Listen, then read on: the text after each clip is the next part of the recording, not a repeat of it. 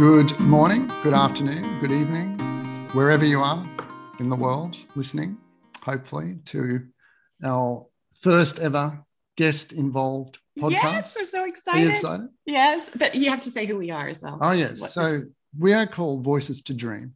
And this is Richard Harris and this is Suzanne Mann. We have a absolutely spectacularly wonderful guest with us today, Debbie Rodriguez. Welcome, Debbie. Thank you. Thank I'm you so so, happy to be the first guest. How cool is that? It's really, really cool. Debbie is really a world known author.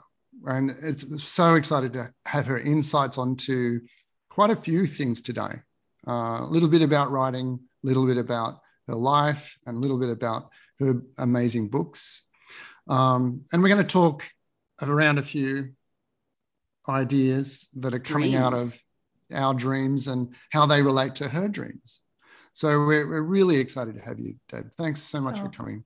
You know what? I'm I cannot tell you how happy I am to be part of this amazingly positive um podcast. How cool is this? Thank you. Thank you.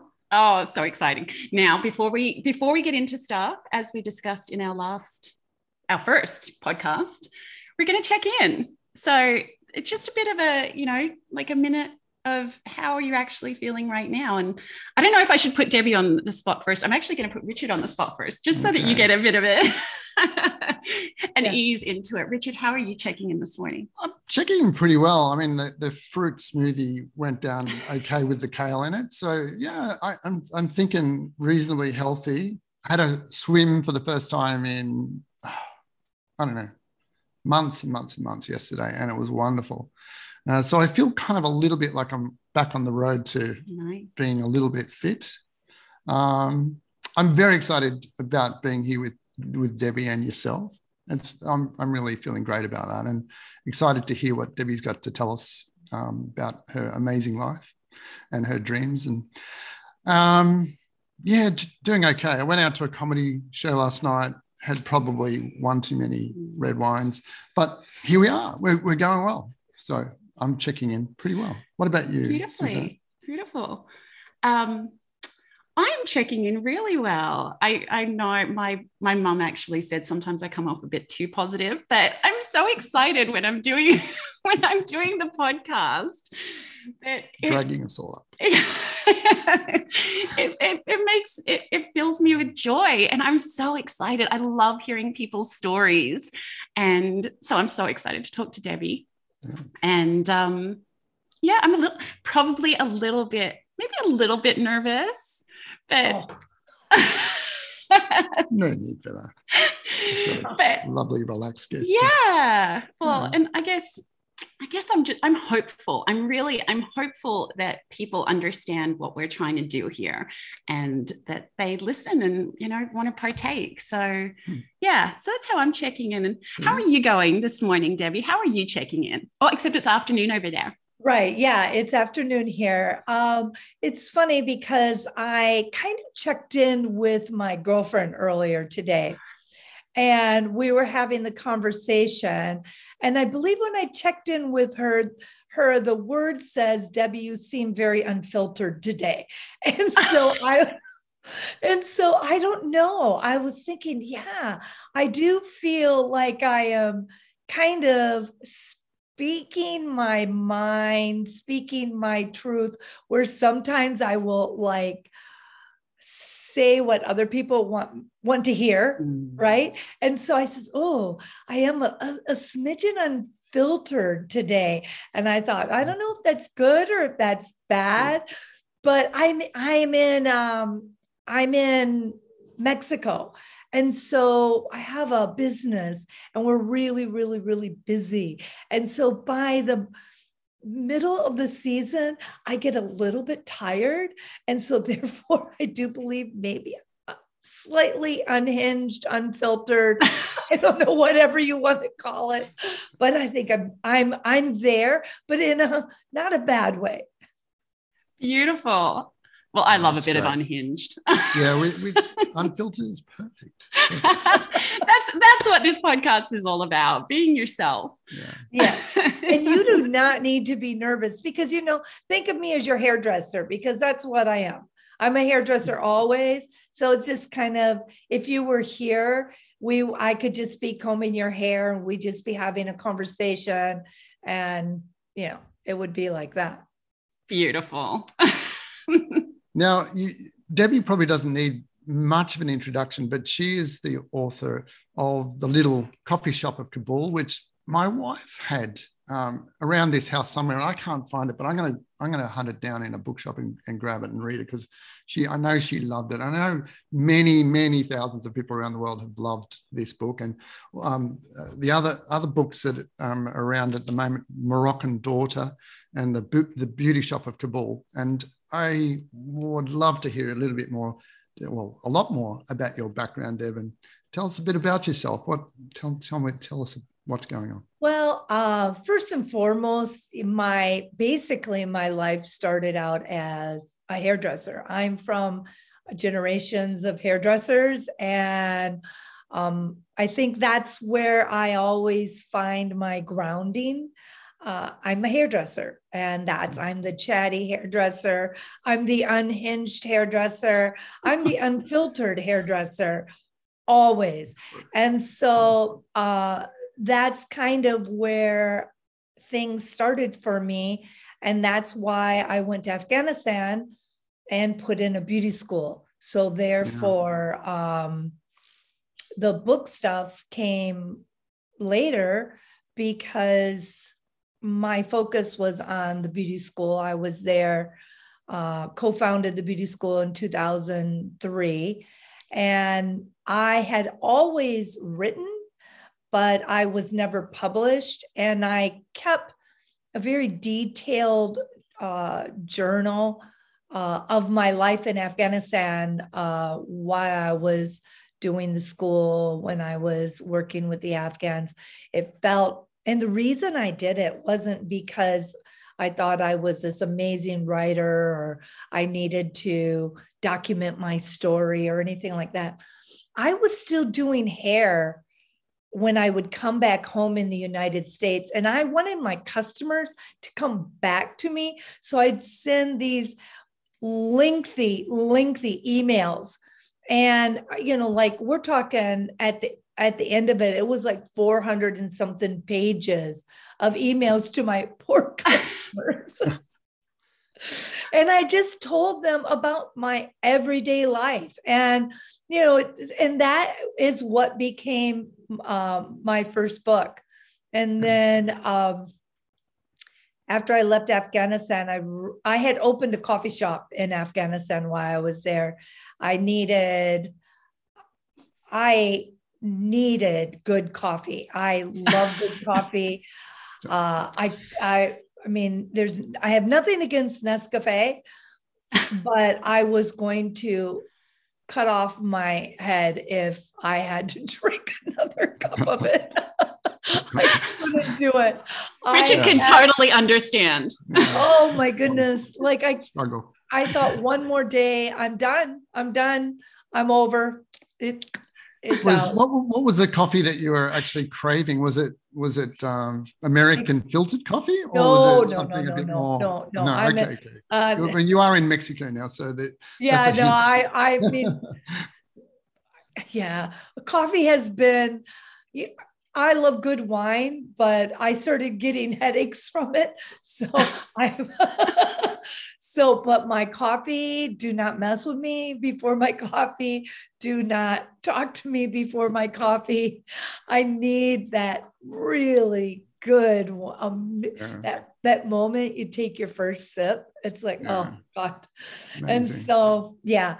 And so yeah. that was so important to me. Plus, I um I love creating gathering places, safe places for women for men for groups just just that safe place i wanted a gathering place for myself uh, that i could go to after dark without it being honestly without it being in a bar or a restaurant And a coffee house is perfect. You grab a book, you can sit in the corner, nobody cares if you're there. And so I created my own gathering space. And um, since since all of this, I've written uh, altogether about seven books. Uh, the Moroccan Daughter is the last one I wrote, and I'm working on a new project right now. But my, um, I think, I don't know how, how to say this. I feel that my entire life from going to Afghanistan, from writing the books about Afghanistan have all bubbled up into this moment right now because now I'm working on getting my staff and other vulnerable people out of Afghanistan. Yeah. So to me, the beauty school, the the books, whatever it is, are all for this one moment. And yeah. so I I put it a hundred percent of my energy because uh, it feels like such an important thing right now. So that's my my heart is right there every mm. second of the day. Yeah. And we've got so far 35 people out of Afghanistan. Most of them are my uh, past staff. And wow where, but never, never a day goes by without checking in, so to speak, mm. with them. Mm. Yeah, wow. Beautiful. Incredible. Mm. How, I mean, it's quite incredible to think that you just ended up in Afghanistan. I mean, obviously, that it was a little bit opening up after the Americans came in and, and you know, sorted out um, the, the um, Taliban regime at the time but how on earth did you have the courage or the mm. you know the the foresight or whatever to get to afghanistan? Because who says who says i think i'll open a hairdresser in afghanistan? Right. So i was um i at that time was in uh, an unhealthy marriage. And uh i I guess in a, in a sense, I was putting focus on things other than myself. Mm-hmm. And when 9 11 happened, I saw these women. I saw them at the hands of the Taliban. I saw them being put into a truck and driven to the stadium, the football stadium, and being mm. shot mm. for the crime of basically being a woman. Mm. I had my own anguish going on, but something hit me so hard with them. I thought, I I have to go. I have to be there. I basically left the last words my uh, husband at the time said to me was because uh, I left. And he says, Well, I hope you get killed in Afghanistan. I said, I would rather be killed in Afghanistan than spend one more day with you. And I left. you are a strong woman. I love it. Well, I was, yeah. you know, done is done, right? And so, but the thing is, is that my pain was resonating with their pain. And yeah. so, as unhealthy as I mean, I recognize it, right? I recognize that wasn't the healthiest place to be doing anything, but it, it, it, it just leapt me into that unknown environment because in the real world, what, what, who would say i'm going to go to afghanistan and i think i'll put a beauty school in i'm like you know what i'm going to go to afghanistan and i'm going to put a beauty school in because wow. i didn't feel like i could lose anything mm. you know wow. what i mean wow. it was really weird it was and so it was all of that that gave me strength it gave me courage it gave the women were the most resilient people on the face of the earth. It made me feel like a big wuss, like, oh, this yeah. is what I'm complaining about. Seriously. Yeah. They taught me mm-hmm. survival. They taught me resilience. They, I leaned on them when I was weak. They gave me so much. That's mm-hmm. why now it's like I feel like they saved my life. Wow. Right. That- so I think that's why now I am so passionate about helping them, mm-hmm. about getting them free. Yeah.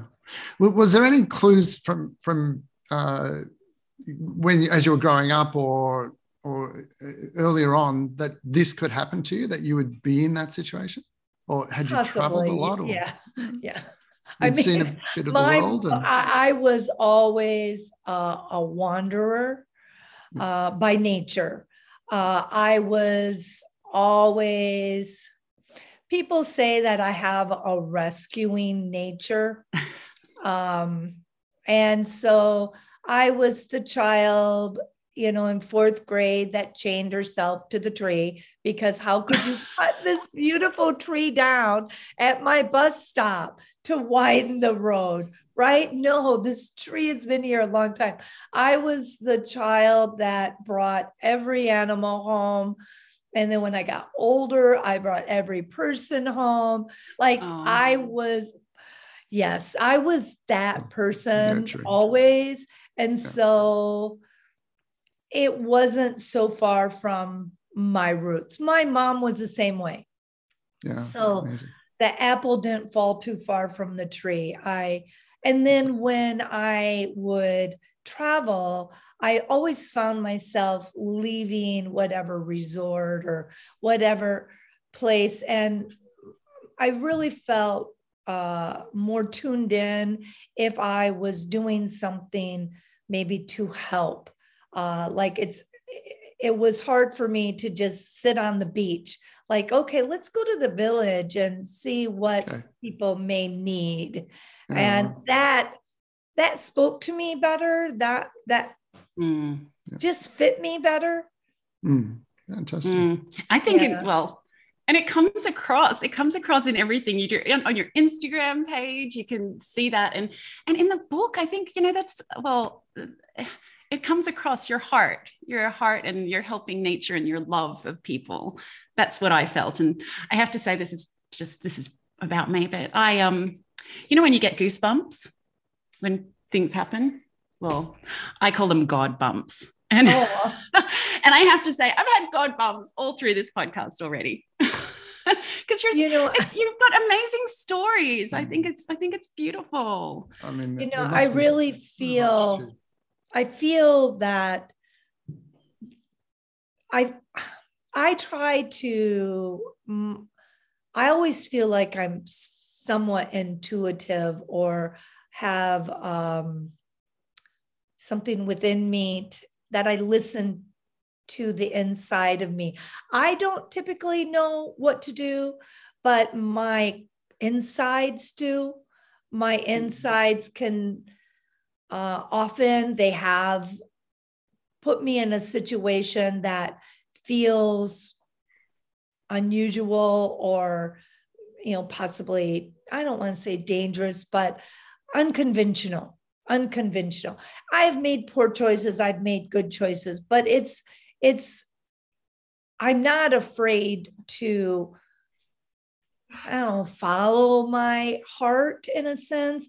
I, I'm as I'm older, I find that my heart's a little smarter than it was.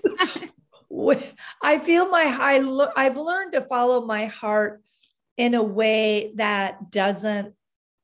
I'm not gonna. I, I want to say this right. Doesn't involve a man, right? Mm. Like I think that as we're younger, we tend to follow our heart, and we think that follow that is our heart but yeah. it's learning to take that and push that wherever it needs to be but listening to your heart listening mm. to your soul and i think that's what i've learned as i've gotten older mm. definitely. Oh, I love it. You're definitely my kind of woman. well, I feel like we could actually we could go on for days I want to know chatting with you, you about your where, life. Where are you in Australia? In- Oh. in Sydney, Yeah. Oh, okay, in, uh, okay. in the leafy suburbs of northern Sydney, Oh, nice. Yes. Yeah. We had to. Uh, we, we well, we're taping close over to the beaches. We've only got 42 beaches here in Sydney. Yeah. Have you been to Australia, Debbie? I have not, but Ah, I I have to. I keep I keep saying I have some friends that live here in Mazatlan that are from Australia that haven't been able to get back actually. And but I keep saying what's the fastest way to get there? There is no fast way No. to get to Australia. I have I have tried Dallas to it is Dallas, really LA. Yeah, is it LA to to Sydney, yeah, right? yeah. It's Yeah. 13 hours uh, flight from LA, but Oh, you got to get to not LA. that bad. not too bad. Not too bad. Oh, I can do that. Yeah. well, you've got to put us on your list for when you come when you come down there. Absolutely. and we have to. Well, we do our taping. We do our ta- this our tapings at Richard's house because I have three kids and two really noisy dogs. So Right. Well, I'm It's a lot surprised- you know, I here. live right on the streets of Mexico. So pretty soon you're going to hear vendors coming by, somebody Yeah. selling tamales. I mean, you just you I'll, I would I'll- love to I'll- hear I'll that. Open the door so you can hear that. yeah. How long have you been in, in Mexico, Debbie? Since 2009. Oh wow. Okay. Yeah. So you come, you must be must love it there. I, I you know I really do. It's a warm, beautiful culture. Mm, it's on my Yeah. bucket list of places to go as well. I've got a I've got and a you need to chapter. come see me. I'll show Yeah. you all of Mexico when you guys Ah. get here. I'll show. I love to drive everywhere. I love driving. I love road trips. I'll drive you everywhere. I love it. the road trips. Fantastic. okay. Well, another part of our podcast is the dreaming part. And this is where we wanted to be able to get our have amazing people come in and sort of like envision well we're, we're it's sort of inspired by richard's book imagine because we're envisioning what the world really could be like what it would be like if we were compassionate cooperative people. And because it's all in it's that's inside all of us. And so i'm just going to read a little excerpt from the book and use that a bit as inspiration and then have a chat with debbie about what we could do if we ruled the world because right now we're ruling the world. And you know how could we make this happen? How can we make some of these changes by changing some of the systems in the world? So i'm just going to read this little bit. So this is from this book imagine. And just to and this is a, from the chapter one of the chapters on afghanistan. So this is what i guess our hope is that potentially afghanistan could be like and then we're going to discuss maybe what it is like and how we could get there so this is set in one of the mosques um, in the future let's say one man said that he only felt really fulfilled in his life when he was prepared to be generous with his love and give it away. It seemed to Joe that everyone was doing precisely that. They were giving their thoughts, dreams, and love away to each other in order to understand better, and in doing so, making them whole again. So strange, he thought, to see a culture turned around so quickly. No more was there a question of women being inferior or beholden to men. The obvious confidence and expectations of females was exhilarating. And the men had thrown their cultural barbarity into the fire and had learnt that now an equal footing, total respect, and a listening heart created much better relationships and partnerships in life. This meant that their children would be brought up in a house of discussion, compromise, negotiation, and equal rights. Joe could not have imagined a more enlightening conversation than this. He was able to shed tears of joy. And I've that's can we can we do it? what can we do? What can we do, Debbie? That What's your take on this? so Is this- beautiful. It's like I feel like a big baby right now, but that just touched me so Don't make deeply. me cry now. Yeah. Oh my goodness. I didn't expect that. You're making it's, my eyelashes fall off. well, it, it is. It's it is. It's beautiful, isn't it? It's. I mean, this is the oh. world. This is where all along. So this is how I came to know Richard. After yeah. reading this book, I said to him, "This is the oh world oh I want my, my kids to grow up in. I want to live in this world." Touched my heart in a way. I, I'm sorry. I don't mean to weep on this show. No, I want that so bad for the Afghans because they love their country mm. so much. They really do. They want to be in their country. They want their food, their sounds, their smells. They want all of that. And it's all just been snatched from them. And they're mm. fleeing to every corner of the earth when all they want is to be home and that breaks huh? my heart mm. and so what you what you just read to me richard what you wrote is the most if i could wish anything that is what i would wish because these people the afghans deserve that Mm-hmm. They are the kind, generous, loving, caring, resilient people that do not deserve what they're getting. Mm-hmm. And they mm. deserve what you just wrote. And my prayer to the universe, to whatever God people pray to, this is what needs to happen. Mm-hmm. And how do we get there? People like you, positive people like you, these books like you're writing, people loving the Afghans. I I get so frustrated because I want this so badly for them. I've never wanted anything so badly in my life. Mm. And so I I you you've touched me that passage touched me in a way that I I don't even know. I don't even it rattled me. It rattled me.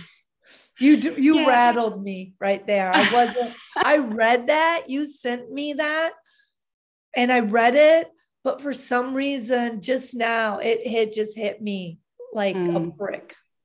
Mm. I wish I knew the answer because you, you've lived it. I mean, you mm. you yeah. know you know.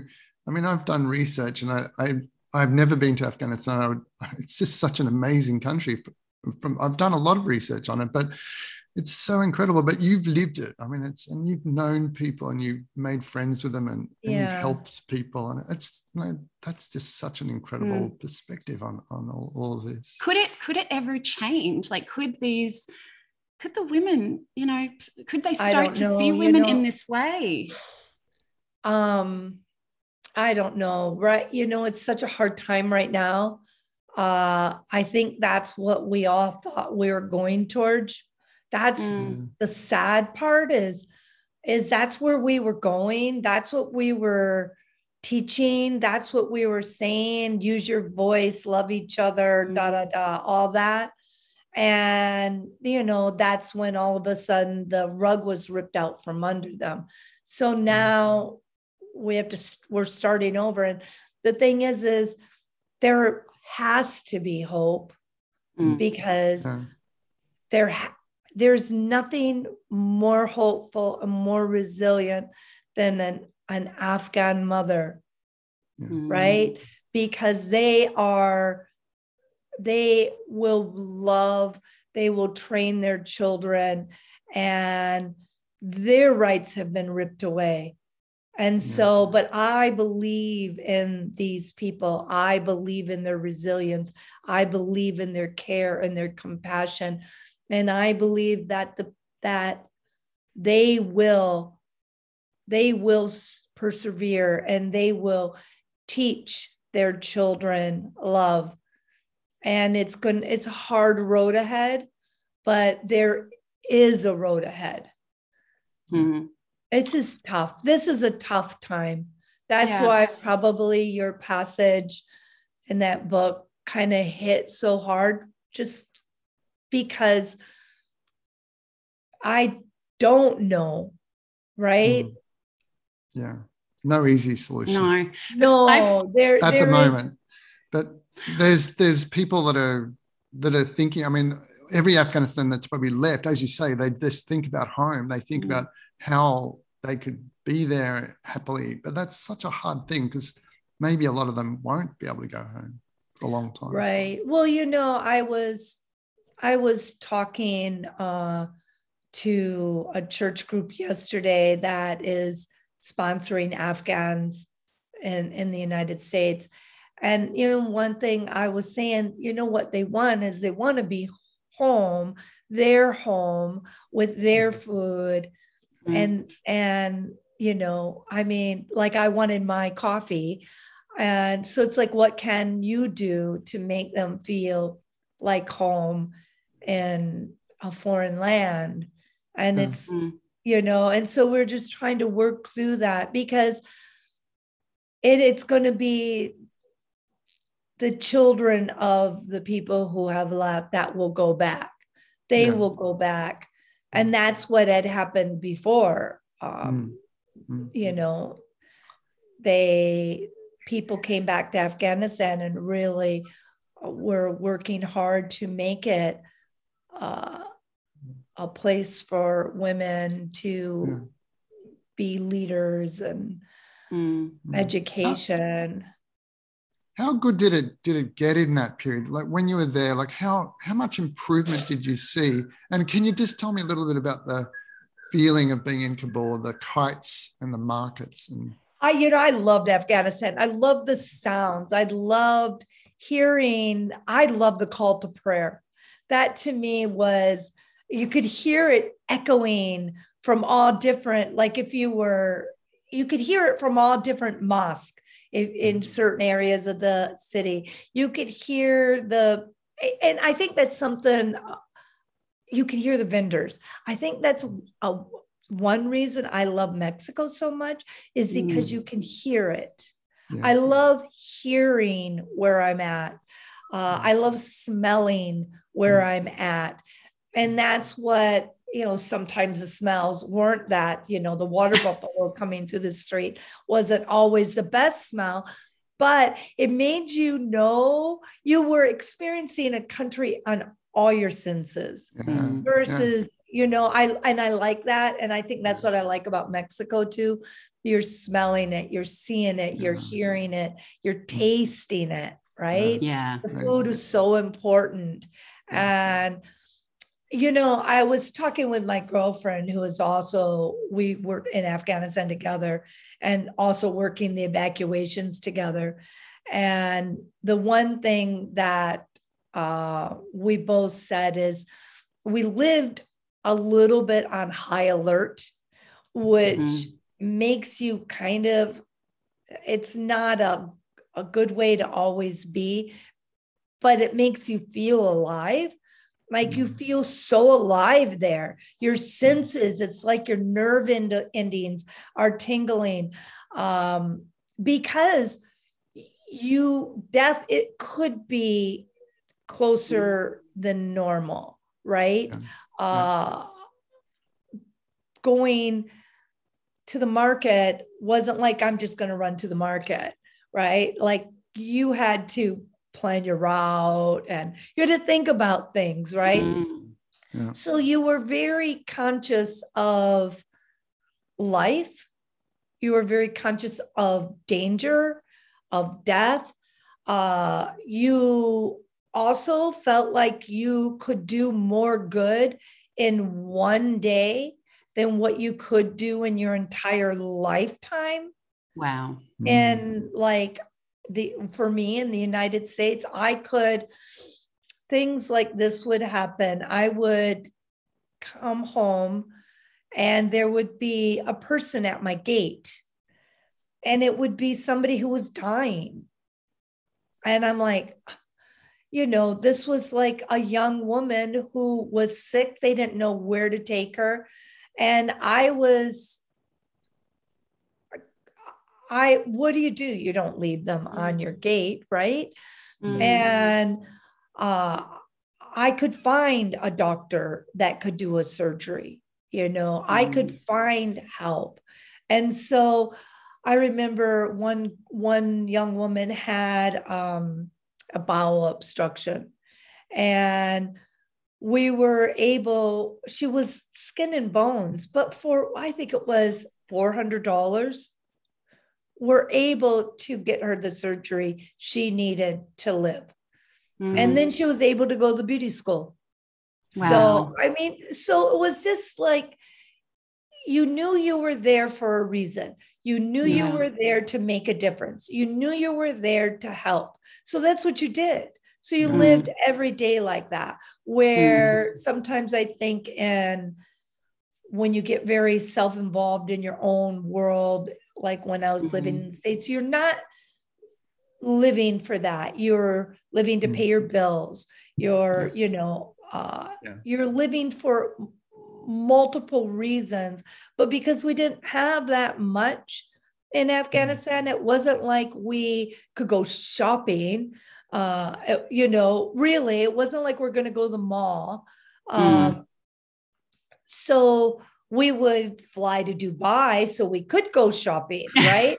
but then that was like that really joyful moment when you're yeah. in a mall and or at a grocery store that has more than two options for cereal or yeah. whatever. You appreciated everything. Gratitude everything, yeah. gratitude for everything. And so mm. that was, I think, Afghanistan gave you gratitude. Mm. You were, mm. you were, you felt gratitude for, uh, you know, toothpaste, for yeah. soap, for just simple things, mm. for a good cup of coffee. Like, oh mm. my goodness, this is amazing. And you mm. tasted it. And so, um, and just being able to be with I, you know you felt frustration too right don't get mm. me wrong uh, there was the way systems would work uh, mm. something always says afghanistan was so easy much easier when you didn't have to get anything accomplished and mm. so trying to get something accomplished sometimes was super frustrating mm. but um yeah, was, it was. There was something that I wanted to actually read from your book, Debbie, that I, I just wanted to ask you about as well, because I, I did. I put a, I put a big post-it note and put little stars on this section. but it was when um, I don't know if I'm saying his name properly, but I think it's Bashir Hadi is talking. Yeah. And he says, um, well one of the one of the other characters is saying don't you want to modernize the country don't you want the country to be better and he says of course i do but from the inside out i want afghans to change afghanistan. And then he says i'm tired of everyone treating us like we're babies in our mother's arms. We can figure this out ourselves. Yeah. And i guess i thought that that really struck me. And i thought again it made me think of how you know we all everyone else comes in and just tries to fix it you know and you talk about that in the book you know that that they should they should grow tomatoes rather than growing their opium you know right. that um but but there hasn't been this thought behind it and people aren't actually asking the people who are there and you know do they I guess that was that. I just thought, how how how do they feel about that, and how do you feel about that? Is this something that needs to be worked on from inside out? Well, we see what happens when we try to fix it, right? Mm-hmm. Like we've just seen a perfect example mm. of what what happens, right? Mm. Um, you know, it's I think it's really important. I, there was there's a book and I, you know I have I've read parts of it, but it's when helping hurts, right? Mm-hmm. And I think that there it is important that the Afghans and and, and in any country really um, they are part of the conversation. Uh, I the book I wrote, um, "Island on the Edge of the World," deals with this a lot because uh, it takes place in Haiti. Mm. And and it's basically when helping hurts and mm. when we are doing what we think is good for them. Mm. And you know, we're building the in in Haiti, the wooden houses on a, a fault line or where you know hurricanes can take it out or you know what i mean it's like mm. thank you for that house but that's not going to stand for very long mm. um, but yeah i think first of all afghans are not stupid people mm. they know what they want they may not always have the resources to get where they need to be but they need to be a part of the conversation. They need to be, the Afghans need to be directing this conversation mm-hmm. of how they want their country. They've they've been invaded so many times. Mm-hmm. Uh, they've been fighting for so many years. You know, they're tired. I mm-hmm. mean, what we all are tired. And so, yeah, I think that it's the Afghans are going to figure this out. Mm. Um, and you know, there it's like anytime any of us are trying to figure out, sometimes it needs to have some guidance. Uh, mm. you know, some people that are experts, but doing like I found that when I first started with the beauty school, the one thing that I knew was that we weren't bringing something into Afghanistan that wasn't already there. First of all, they are very particular about their hair and their makeup. You mm. think because they're veiled or they're under a mm-hmm. burqa, they don't have eyelashes on or they don't have their makeup on. you are completely wrong because, yeah. I mean, they are beautifully uh, coiffed, so to yeah. speak. And so we weren't bringing anything new in. But in the very beginning, we were kind of teaching our way like okay this is this is the way we do makeup um, you know and it was after the first couple classes um, it's like okay let's get now that we've got some Afghans that have gone through the program and they've been with me now for a while, let's let's rework this. What do you need? Like once we kind of got a handle on how to do a mm. school and this that, then it was what do you need? What you know when somebody said uh, they were going to give me funding, they said, "What do you need?" And they said, For your school, what do you need? I said, I need eyelashes and eyeliner. it was like, that's what I needed. Like, yeah. because that's what they needed. Because yeah. I, they needed to go out and be able to make money, and their money was in wedding hair and makeup. And to mm-hmm. ignore that, and that, and let me tell you, that's a lot of eyelashes a lot, lots of eyelashes. I mean, really, I mean, it was so, I mean, we never even thought about that in yeah. the beginning, right? Yeah. It's like, okay, well, we're going to teach them how to cut hair. The money was in the wedding hair and wedding makeup. That's where the money was. And so once we heard from our students, what can we do? What would what do you need? You've now just graduated. They said well this is fantastic but we still can't make any money.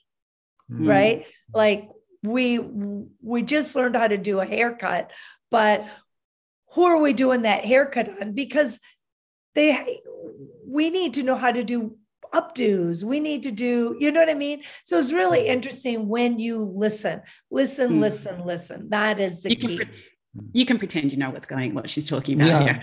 yeah, he's like he's doing totally the big right. nod. Yeah. Uh, uh, uh, Updos. Yeah, yeah. I'm totally I'm getting totally, it. I'm totally that. Afghani, Afghani you know, makeup styles. It's, You missed- he's like- I eyelashes, can't you know believe all I about didn't that. Yeah, uh, so Richard, we're gonna just do a check-in. Let's just do a check-in now. no, but you know what? I, So what have you learned? Quite a lot. well, I love that. I mean, for me, what I'm getting out of that is like from a systems perspective of changing the world, you know, trying to make this world a better place. It's well, again, it's having conversations and having conversations with the people that it's actually affecting, you Right. know, like Mm. asking people, asking people, what do you need? I, I, I think that's amazing. And, um, you know, and, and maybe that's a step that governments are forgetting. Well, I You think that that's really like that was the thing I uh w- I wish that I had I had really grasped that completely uh right from the beginning was finding out what they need and how they can implement it themselves. Mm. And as time went on, we we got pretty good at it. Mm. But um, like for instance, right now I have you know quite a few families that I've moved out that are waiting to get to their final country, and it's all hairdressers. And these are families of hairdressers who I trained, who trained their daughters, who trained their daughter in laws, wow. who are now training their grandchildren. Mm. And so they are doing exactly what we had hoped would happen Mm. in something as simple as once I got that they need to do the training, I got to stop. I'm training them my way. When they Mhm. took over the training and they became the teachers, Mm. the world opened up. Yeah. Wow. It's empowering, isn't Yeah. it? It's Yeah. beautiful. That's that's what it's about, empowering people. Yeah. So But- you you triggered this sort of series of positive events Mm. that that's just carried on and car- will carry on. Mm. It's fantastic. But I had to And then step out of the way though. Yes. Yeah. They've taken right? hold of Like it. Like I had to stop micromanaging. I had to stop thinking of my way as the right way and Yeah, let yeah, them tweak it out to their way. yeah, yeah. And getting out of your own way, that getting out of the way was Yeah. huge. Mm. Yeah. Oh, I love it. So have you incorporated some of their their traditions and your style now? Is that something that you've You know You've what? I did. It was kind of funny because you get a little bit out of touch when you're living there with, um, like, say, fashion in in Yeah. um, you know the West, so to speak, and you would get off the plane and thinking, okay. I look different. and so you had to like Switch, huh switch bag. a little bit. No, I I uh I still wear I know Richard, I you're never going to understand this. I still use, you know how they do the kohl for the Yeah, yeah. I still use that. Ah, and it doesn't run. Does it run when you're crying? No, or? no. I mean, because no, Ah, but I still use that, which is like something, and I know probably I sh- I shouldn't be, but it's like a part of Afghanistan that I keep yeah. with me like every day. Like I use it Yeah. every day for when I do my makeup, and which is so odd, but it just like is just a little bit of them with me.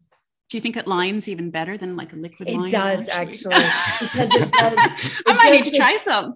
Yeah, it's Well- hard to get, but it does the top and bottom Yeah. uh, lid Oh. at the same time.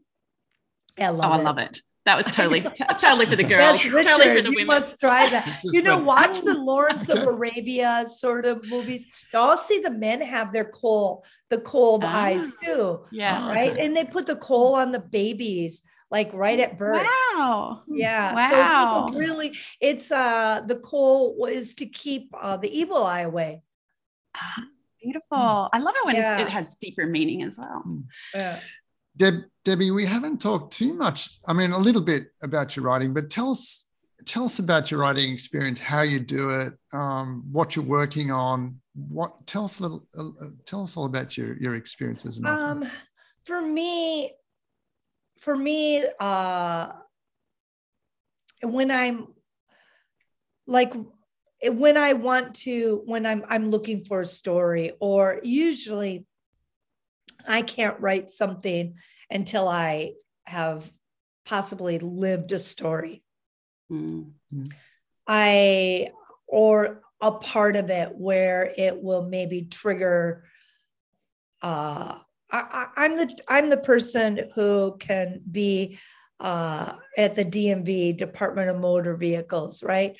Sitting waiting to get your driver's license or whatever it is, and I can look at all the people sitting there because you're there for hours, and I can weave a story about each and every one of them, right? Mhm. Uh, so for me, creating characters, uh, I always say that I have um, baskets and I will, because I, I still do hair, right? And so people are still telling me their stories. And I'll say, can I use that one? Yeah.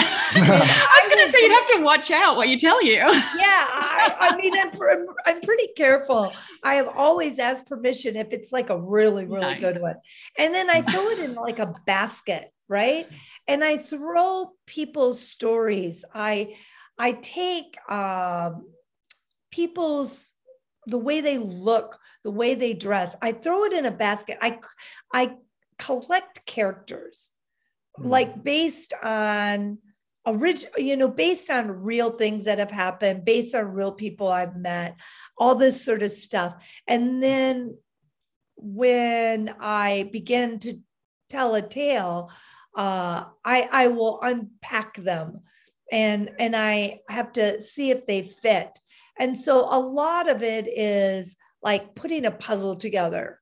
You've got to have that perfect location with the perfect story uh you know with the characters that mesh well together. And it's like you audition them and oftentimes they get kicked out or somebody is needs to be stronger. And so that's for me a lot of it even before any writing takes place you're auditioning uh, characters and stories. And i'm I am I'm very I I I can tell a story really well.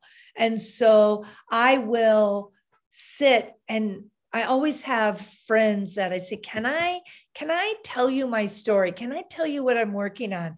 And I mm. will tell them the story and if I can hear myself saying it I think, "Oh my mm. goodness, that just doesn't work at all." So like I I tell the story many, many, many, many times before. I really put I know I take notes and stuff like that. But before I start anything, like I've got as a hairdresser, I'm a storyteller because we've Mm. got, I mean, again, Richard, you're going to be out of this one. You know, when you're doing a head of foils, you got like three, four hours that you Yeah. have with people you need to be able to tell a good story to keep them engaged Yeah. like that's a long time and so i can tell when i'm telling a story out loud that resonates real that Mm. i i don't want i'm not a science fiction writer i want every character to resonate real the the little coffee shop that is a fiction book but Mm. does it not feel real oh, it so feels real. There is so much of it that I'm like, oh, are these people real? does sunny does sunny feel like me Uh, well, once you told me that you'd started the, the coffee shop yourself, I'm like, I bet she's, and, and actually, even just then when you said that you love driving, I'm thinking Sunny loves driving. i know How, how do you go? Like you, you've been very productive. Seven novels, uh, seven books. You must have a discipline to that. What's the secret? To he wants to know that? this for Oh himself. no, I, I, I want to know it for the world. I am, I am, s- I am. No, I don't. I, it depends on what I'm doing at that moment, right? Like, am I researching and whatever it is I'm doing? Like, I can, uh, I can be super hyper focused, right? And I can. This is weird for me. Um, I tell you, I like the sounds, right? Mhm. sounds because typically all my books take place in locations that have lots of sounds lots of smells lots of sensory things right Yeah. and so um here for me i will open my door because like if if i could take you to this the next room and you'll see that i have a three foot sidewalk and a street. I literally live on the street. Like there's no yard. I'm in Central. I'm like in Central Historical. I am on the street of Mexico. And so I do have all the sounds. And so sometimes when I need to get that feeling, I can open my door and I can I can smell the smells. Yeah. I can I can I can hear the whistle of the guys selling sweet potatoes and you know um, plantains and that sort of thing. I can I can smell that, and so that for me helps.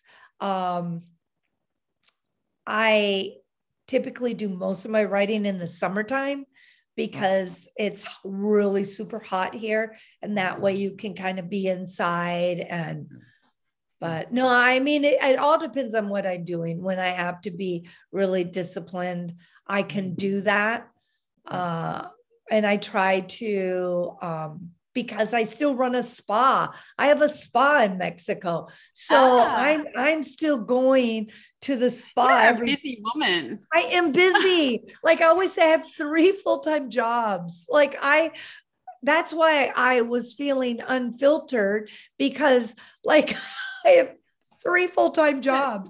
It's like, okay. Plus, you're a grandmother, aren't you? Which I I am. I don't am. believe because I'm like she's not old enough to be a grandmother. Oh, well.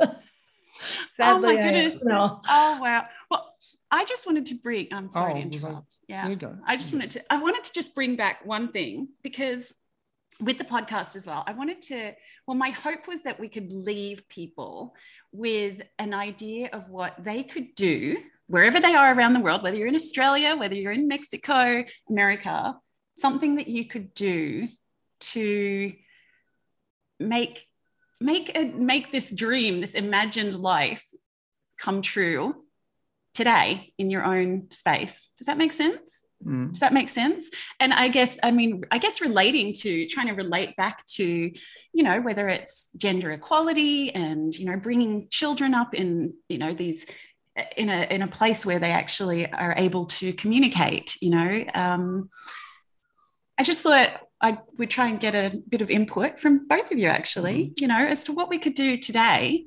to leave our listeners with that's something that maybe they could just bring to the forefront of their mind and go wow, you know, that might, maybe that's not changing something in Afghanistan, but that's changing something here, which then could ripple effect, change something over overseas. Well, Well, you go, Dave. my my my first thought is is you know i'm all things afghanistan right now right Mhm. and so for me i would tell people that every corner of the earth right now is uh, having refugees from all Mhm. over the world not just afghanistan right Mhm. and choose kindness Mm. because wherever it is whether I say you lose you you lose your house in a fire or you have to flee your country or you are getting out of a bad marriage or something you don't know people what they're really going through Mm. But choosing the mm. kindness towards others, I think that is, you do not know really the person in the grocery store. You do not know what they just walked out of. You don't know if they need just somebody to be kind to them that moment, that second, to bring their world different, that they can take it home to their children, that their children can take it to their school. Kindness, like just being sensitive that maybe your world feels really good right now, but maybe you need to just like put your arms around like like a big hug being kind. I think people can make that choice to be kind yeah. and non-judgmental. And you know what? Who cares what religion anybody is? Who cares how anybody dresses? Who cares what color their skin is? Who cares the level of education? Be kind. Mm. and that to me is huge. Oh, Debbie, I love that, and that's and everyone can do that anywhere in the world today. Yeah. How do you how do you follow up after oh, that? Oh, that's pretty. That's amazing. I, I love I love that, Debbie. That's it's just so. Uh, you know, to, to see things from other people's perspective.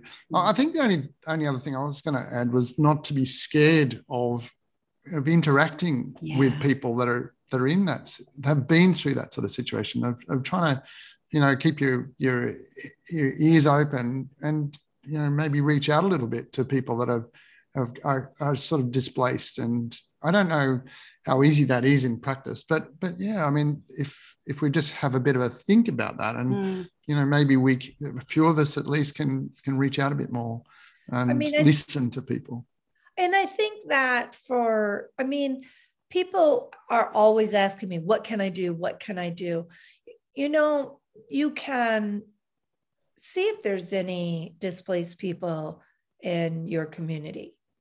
You can donate old clothes that you know you can do something. Everybody can do something. Everybody. Mm-hmm. um, you can your neighbor you don't know. I mean if you don't if you do not seek it out you will never know if you mm. don't open your eyes, you can choose to live in your own little la la land and and not choose to because if you see if you truly see mm-hmm. that means you probably should do something but it's mm-hmm. so much easier to not see yeah. because then you don't have guilt right for not doing anything not seeing is so much easier and I mm-hmm. think that that has been an issue for me because, like, I do want to see, sometimes I want to see too much, right? Mm-hmm. But I think that if everybody could just see a little bit. Mm. Are, are, you having um, just a slightly different topic, but are you having success in getting people out? And is that is that kind of working? And or is it if it's littered with no it is. well, um, i have i i'm so well i have a nonprofit organization called oasis rescue. And so we have been successful um, of getting uh, right now like i said we we've gotten 35 people out. Um, most of them, or in fact, all of them at this point are uh, my staff and their families. And um, we're also working with high risk women, female activists, um, mm.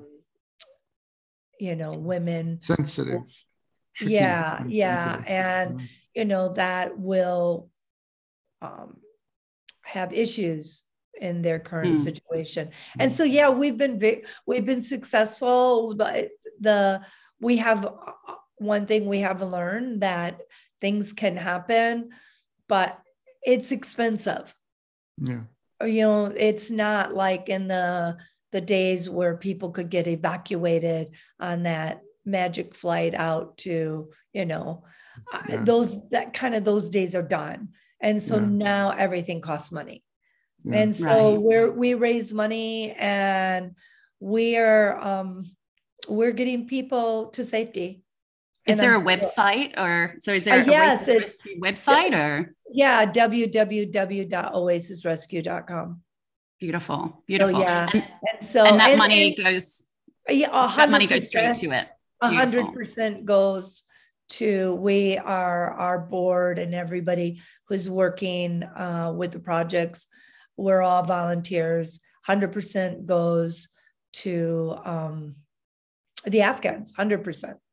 And so yeah, it's it's it's uh, it, it's exciting. It's scary sometimes uh, when they're crossing, when they're get, trying to Mm. almost getting out and it's like i'm up all night waiting for that text and you know they have It to sounds- survive in another country Yeah. for a while until they can get their their the country they're going to wind up being in their final country Mm. So Wow. I love that you've, I don't know, I feel like you've um, personalized Afghanistan more for me today. You know, Oh. made, made, made it feel, you know, because so often it's just this thing on the news, you know, and you, you, Right. de- you depersonalize it. You, you forget about the people that are there on the ground.